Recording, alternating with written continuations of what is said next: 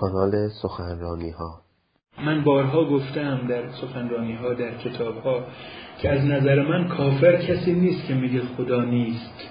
کافر کسیه که آرزو می‌کنه خداوند وجود نداشته باشه. کافر کسیه که درد طلب نداره.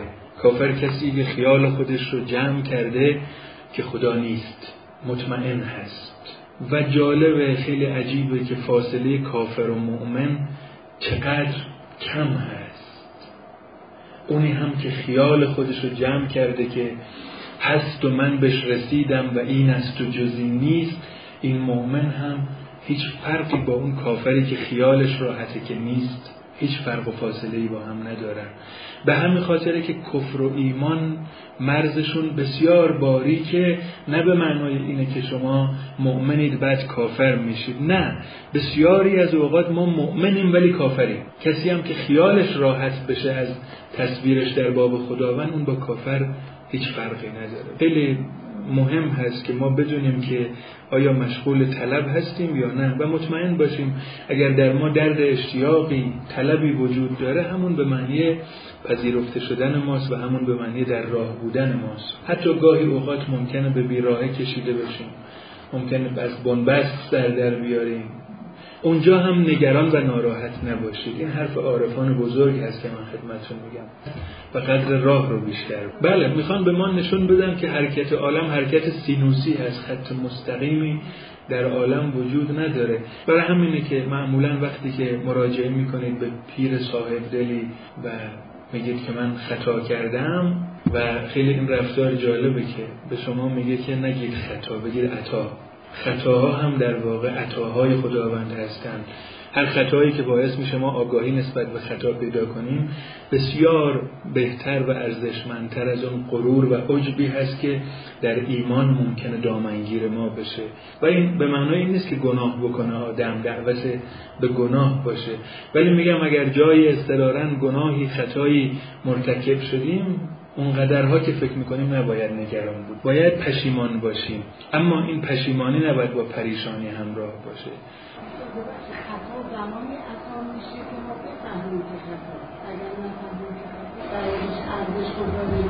بله. که آگاهی بعدش باشه. بله کاملا درست. بله. یکی از دلایلی که مولا صدرا در اون اسفار اربعش و دیگران به خصوص ابن عربی تاکید می‌کردن همین بود که آگاهی بسیار مهمه. احتمالا یکی از معناهای قیامت همینه. احتمالا میگم اثر آگاهی باقی میمونه بعد از ما. خود آگاهی هم از بین میره. اثر آگاهی مثل اینکه کسی دستی رو شونه شما می‌ذاره دست برداشته میشه اما اثر دست هست. رد شلاق رو پشت ما باقی میمونه. هیچ مثالی واقعا نمیشه زد که کمک بکنه. ولی احتمالا چیزی که از ما باقی میمونه در حیات بعدی اثر آگاهی ماست.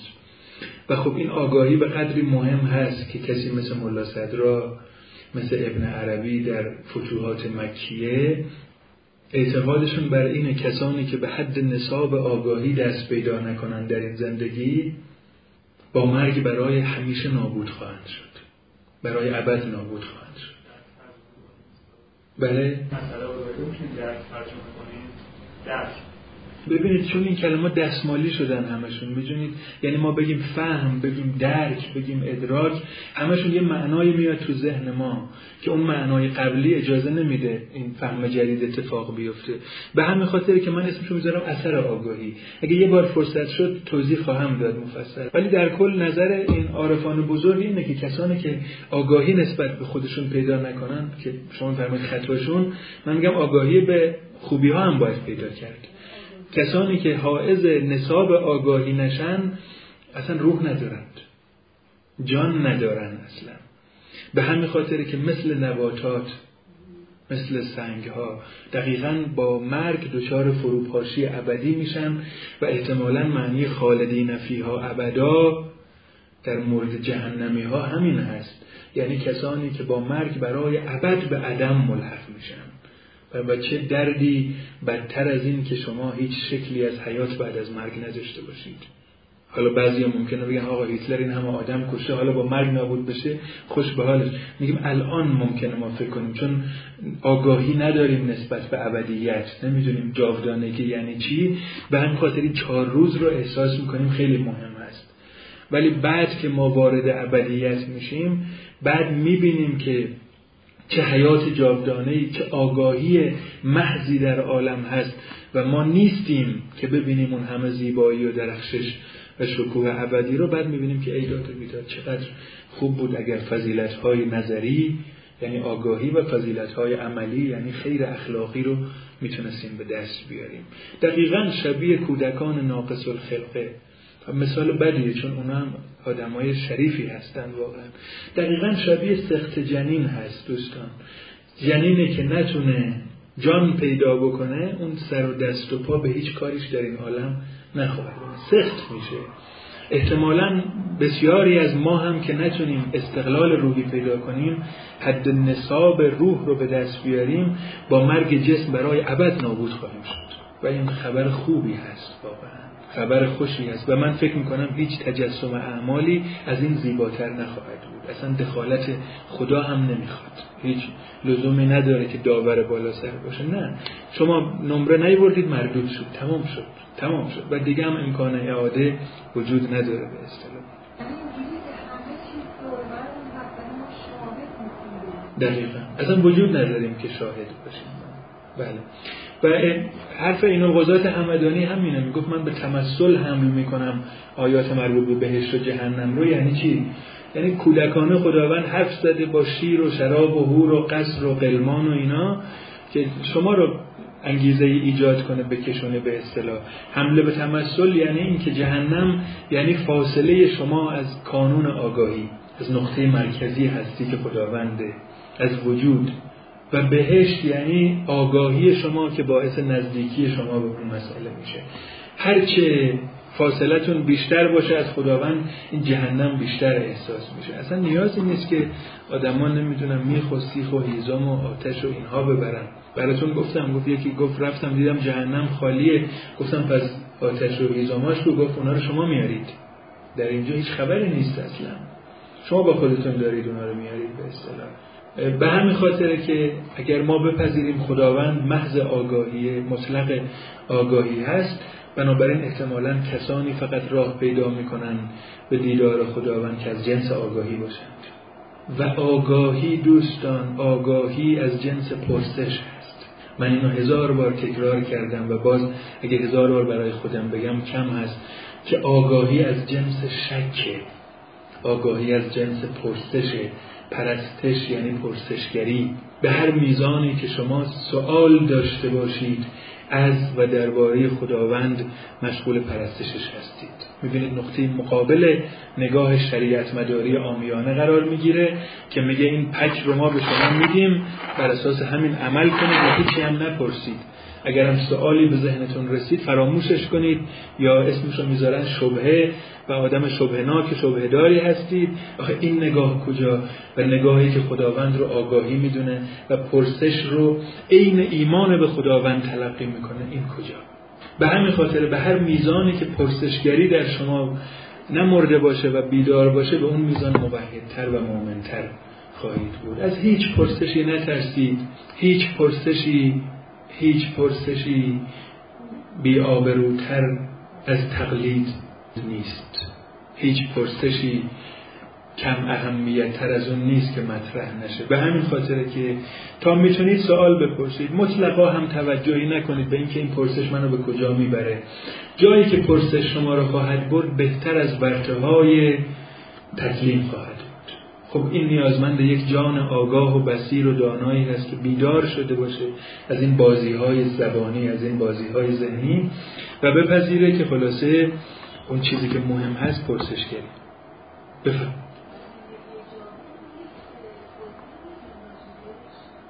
نمی‌دونم واقعا. من این مستلزم رفتن و برگشتن هست. اجمالا معتقدم که شکلی از حیات وجود داره. واقعا این اعتقاد در من نظر شخصی من هست. اما درباره چند و چون و کیفیتش حقیقتا هیچ چیزی نمی‌دونم.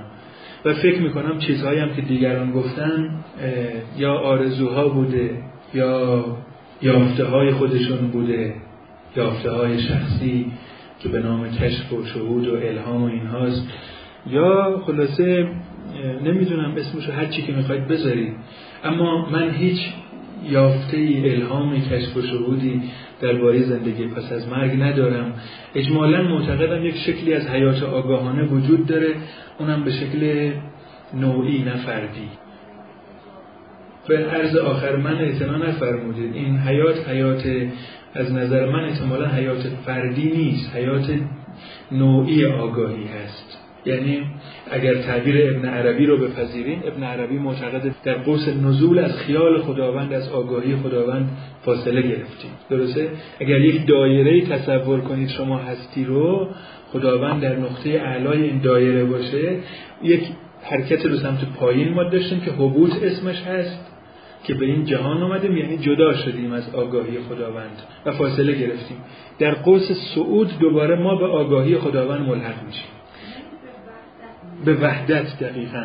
این همه که عارفان ما درباره توحید صحبت می‌کنن خب یکی از معنای توحید هم یگانگی با خداوند. یگانگی معنیش نیست که ما یکی هستیم خدا هم یکیه. نه مجموع میشه این آگاهی. و این آگاهی در واقع به شکل یک آگاهی مطلق جمعی و نوعی عمل می‌کنه نه فردی.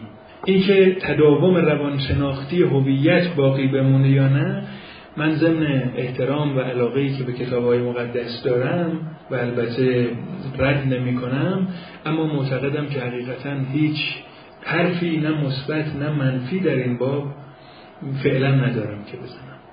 اگر روزی احیانا چیز دیگه دستگیرم شد به هر شکلی شده باشه این رو ابراز خواهم کرد.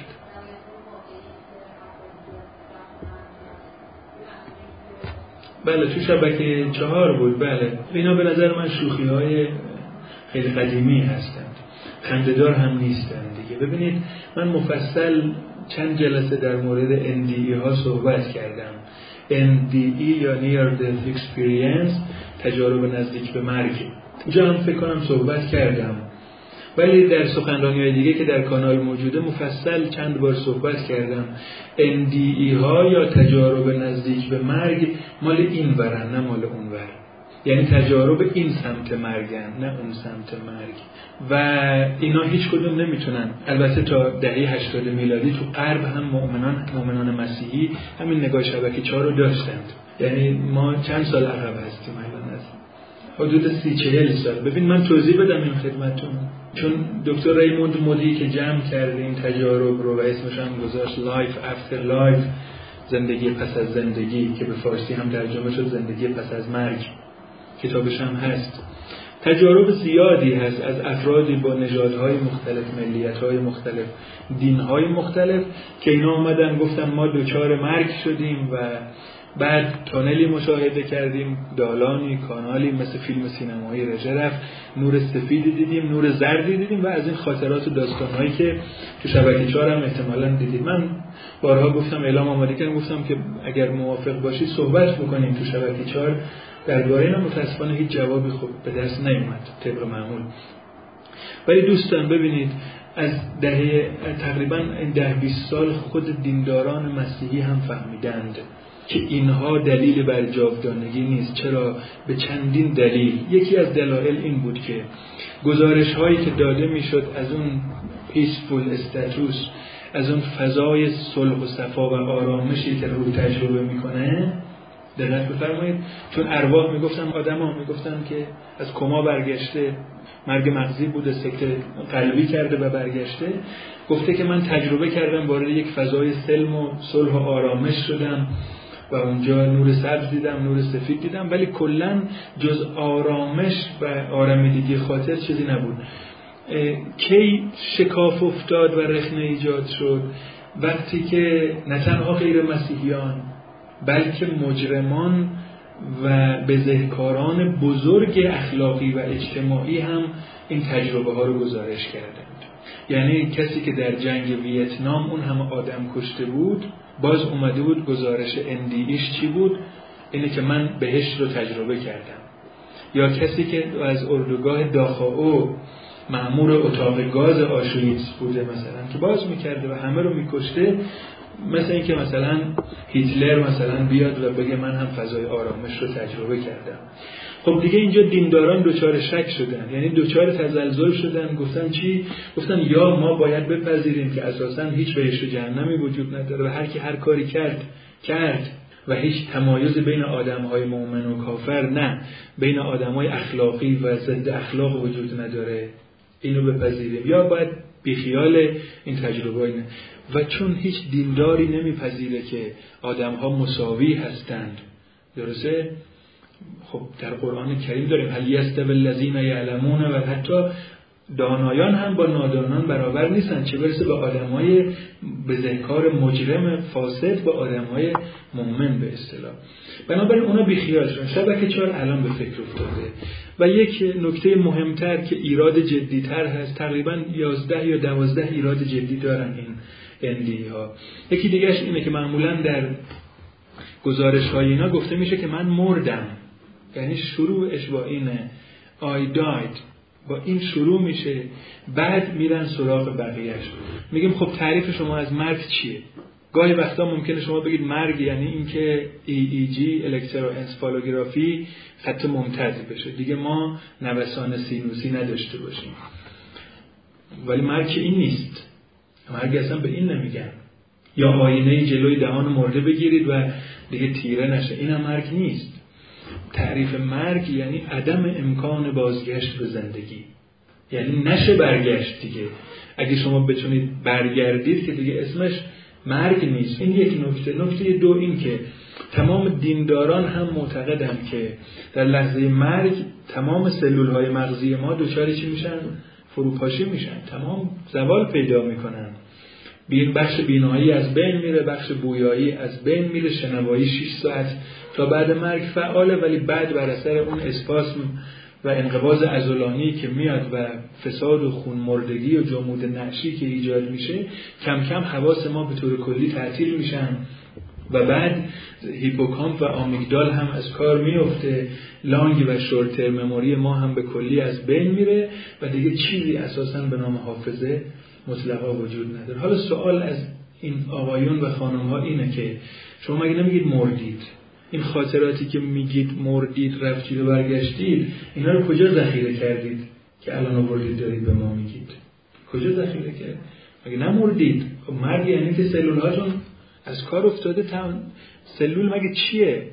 اگر مطالعات عصب شناسی رو ببینید بستر اطلاعات هست قشر خاکستری که نابود میشه. مگه تو آلزایمر از بین نمیره اون بخش آگاهی ما؟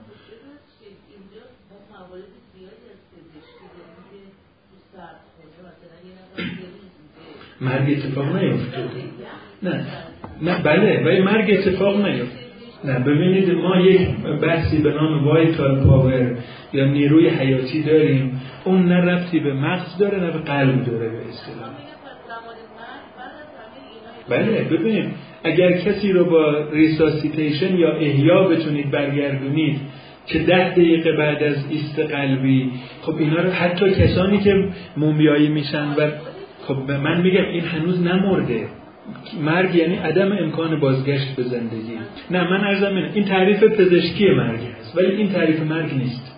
تعریف مرگ به الکتروانسفالوگرافی محدود نمیشه. مرگ یعنی اینکه قوای شما از کار بیفتن چه قوای ادراکیتون چه قوای به اصطلاح بدنیتون. اینا کل ارگانیسم زنده شما دچار مرگ بشه. این اتفاق اگه بیفته و بعد کسی بتونه برگرده اگه برگرده که دیگه نمورده ولی کسی واقعا برگرده و بگه بعد قابل پذیرش هست این یک نکته. بعد نکته بعدی هم اینه که نکته بعدی اینه که گاهی وقتا ما برای تمام این داستان ها تبیین فیزیولوژیک داریم و نوروسایکولوژیک داریم. یعنی چی؟ یعنی شما میگه من نور سفید دیدم تونل دیدم. خب اینا خیلی راحت توضیح میدم میگن وقتی خون رسانی بین سلایه مغز دچار مشکل بشه چون مخروطی شکل قیفی شکل هست این به شکل اصلا کمبود اکسیژن باعث میشه یه صفحه سفید جلوی. همین الان هر کدومتون دوست داشتید دم دهن اون یکی رو بگیرید. همه جای عالم سفید میشه براش.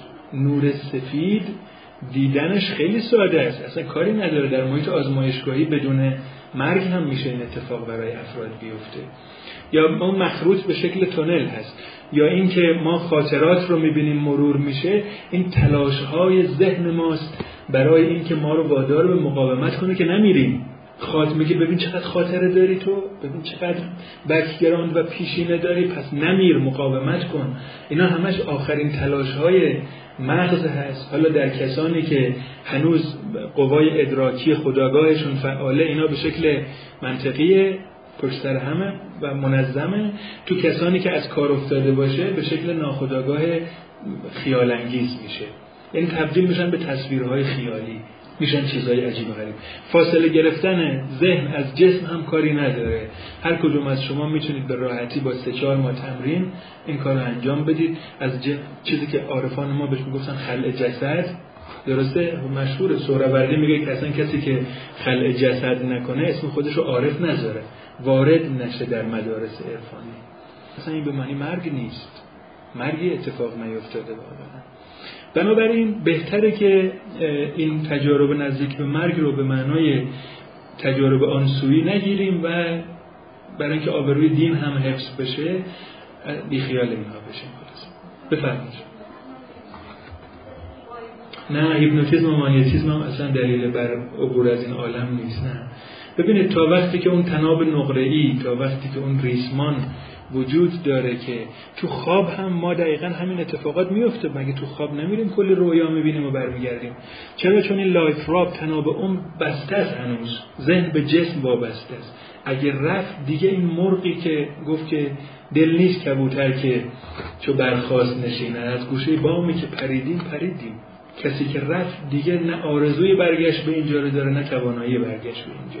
اینه که برگشتن هنوز نمردند.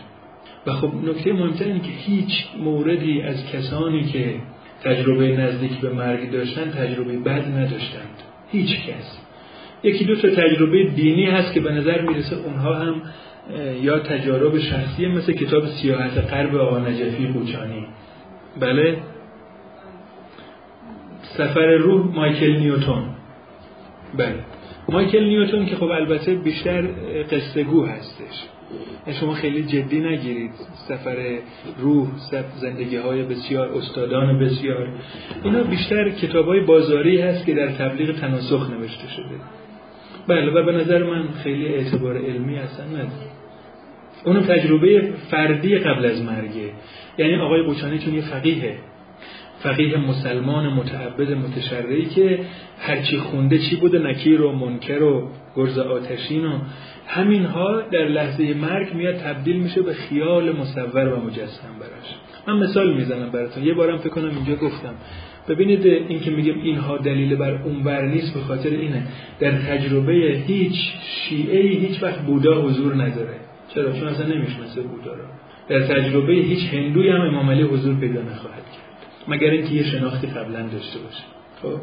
چرا نمیاد؟ چون اصلا همش ساخته ذهن ماست. چون ناخداگاه داره هزار ترفند و بازی و فریب سر هم می‌کنه که بتونه این ادامه حیات رو در ما به اصطلاح ما رو ترغیب کنه به ادامه. بخش عظیمی از کشف ها و شهودها شخصی هم بله. بله. من یک بار بهتون گفتم گفتم که ای کاش فرصتی بود. من پشت آشپزخونه عرفان رو نشونتون می‌دادم. یعنی پشت صحنه رو هم اگر می‌دیدید دعواهای عارفان با هم دیگه. فوشهای رکیک که اینها به همدیگه میدن و محکوم کردن و تکفیر همدیگه مثلا اگر فرصت کردید شما دعوای ابن عربی با علاءالدوله سمنانی بر سر وحدت وجود رو بخونید. وحدت وجود اون در واقع تفکر بنیادی عرفان ابن عربی اگه بردارید ابن عربی هیچی نداره. علاءالدوله سمنانی فحش رکیک میده به ابن عربی و میگه که این ابجدخانی تفلان مکتب هم بیهوده و پرخطر هست هم باطل. اون پشت صحنه رو اگه ببینید بعد می‌بینید ای بابا همه چیزایی که ما داشتیم می‌گفتیم به نام کشف و شهود اینا هم پشت صحنهشون اینجوریه. اگر فرصتی شد و جای مناسبی بود انشالله من یک بار درباره دعواهای عارفان دعواهای خانوادگیشون با هم دیگه نه خانواده شخصی. توی خانواده عرفان حتما صحبت خواهیم کرد که بیشتر متوجه بشید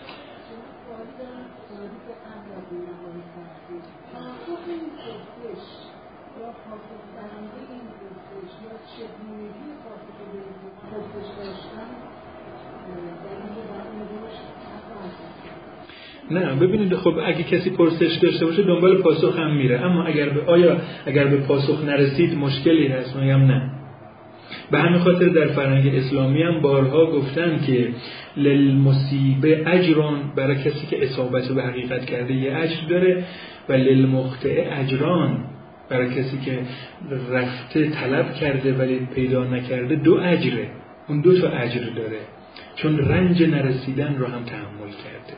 درد پیدا نکردن رو هم بجون هیچی. اصلا قرار نیست که ببینید خود پرسش داشتن مهم هست. و مهم من عرض کردم گفتم توحید یعنی توهی. تاو یعنی توهی. داو یعنی توهی. و توهی یعنی چی؟ یعنی شما برسید به اینکه تمام این تصویرها رو بشکنید. تمام این بتهای ذهنی رو از بین ببرید. اگر هر پرسشی یکی از این بتها رو در ذهن ما بشکنه ما به خداوند نزدیکتر. اصلا رسیدیم. دیگه بعدش نیست که بگیم حالا کی می‌رسیم. نه با هر بوتی که شما میشکنید یک قدم به لا اله الا الله نزدیکتر میشید.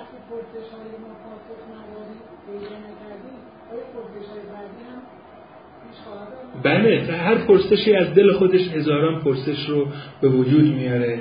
فقط اولش ممکنه آزاردهنده و نگران کننده باشه. یعنی بیقرار بشید. بگید که خب آخه من می‌خوام زندگی عادی بکنم. اینم شد زندگی که ما داریم.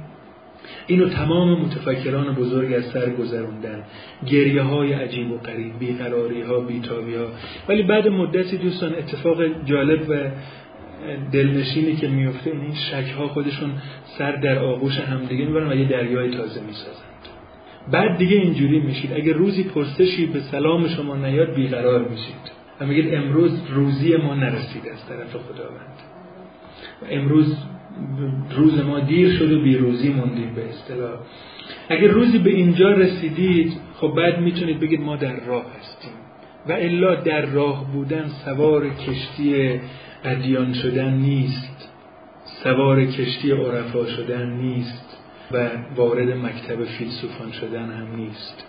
نه شما با خوندن هیچ فلسفه ای نه با گفتن هیچ شهادتینی نه با توسل به هیچ امامی و رستگاری می‌رسید. اینا همه فرع بر اون هست که درد طلب در شما وجود داشته باشه. همه اون چیزهایی هم که به نام پارتی بازی به نام شفاعت به نام چیزهای دیگه هست اگر در کنار این درد طلب نباشه هم توهین به اونهاست. که ما فکر می‌کنیم ساختار عالم یک ساختار پارتی بازی روابط تعیین کننده هستن نه ضوابط. و هم واقعش یک جور بهانه تنبلی و بیهمتی خود ما هستش. ما باید طلب کنیم و طلب همت هم بکنیم از پاکان و بزرگان و ارواح بزرگ. اینا اصلا نباید فراموش کنیم. ولی تا قدم تو این راه نذارید هیچ راهی به شما نشون داده نمیشه. هیچ راهی نشون داده نمیشه.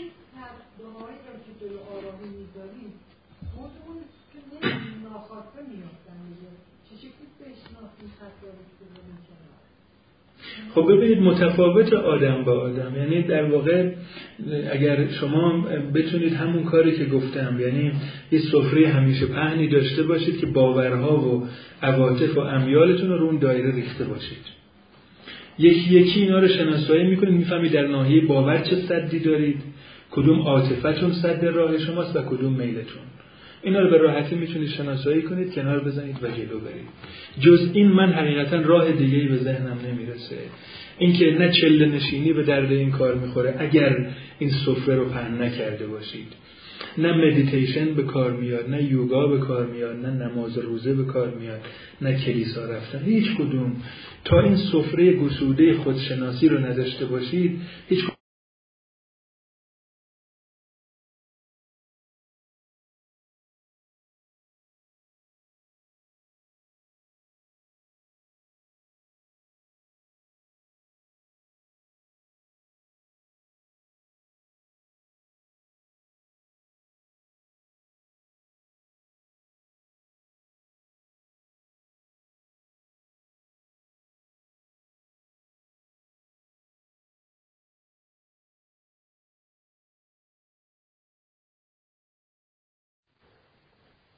کانال سخنرانی ها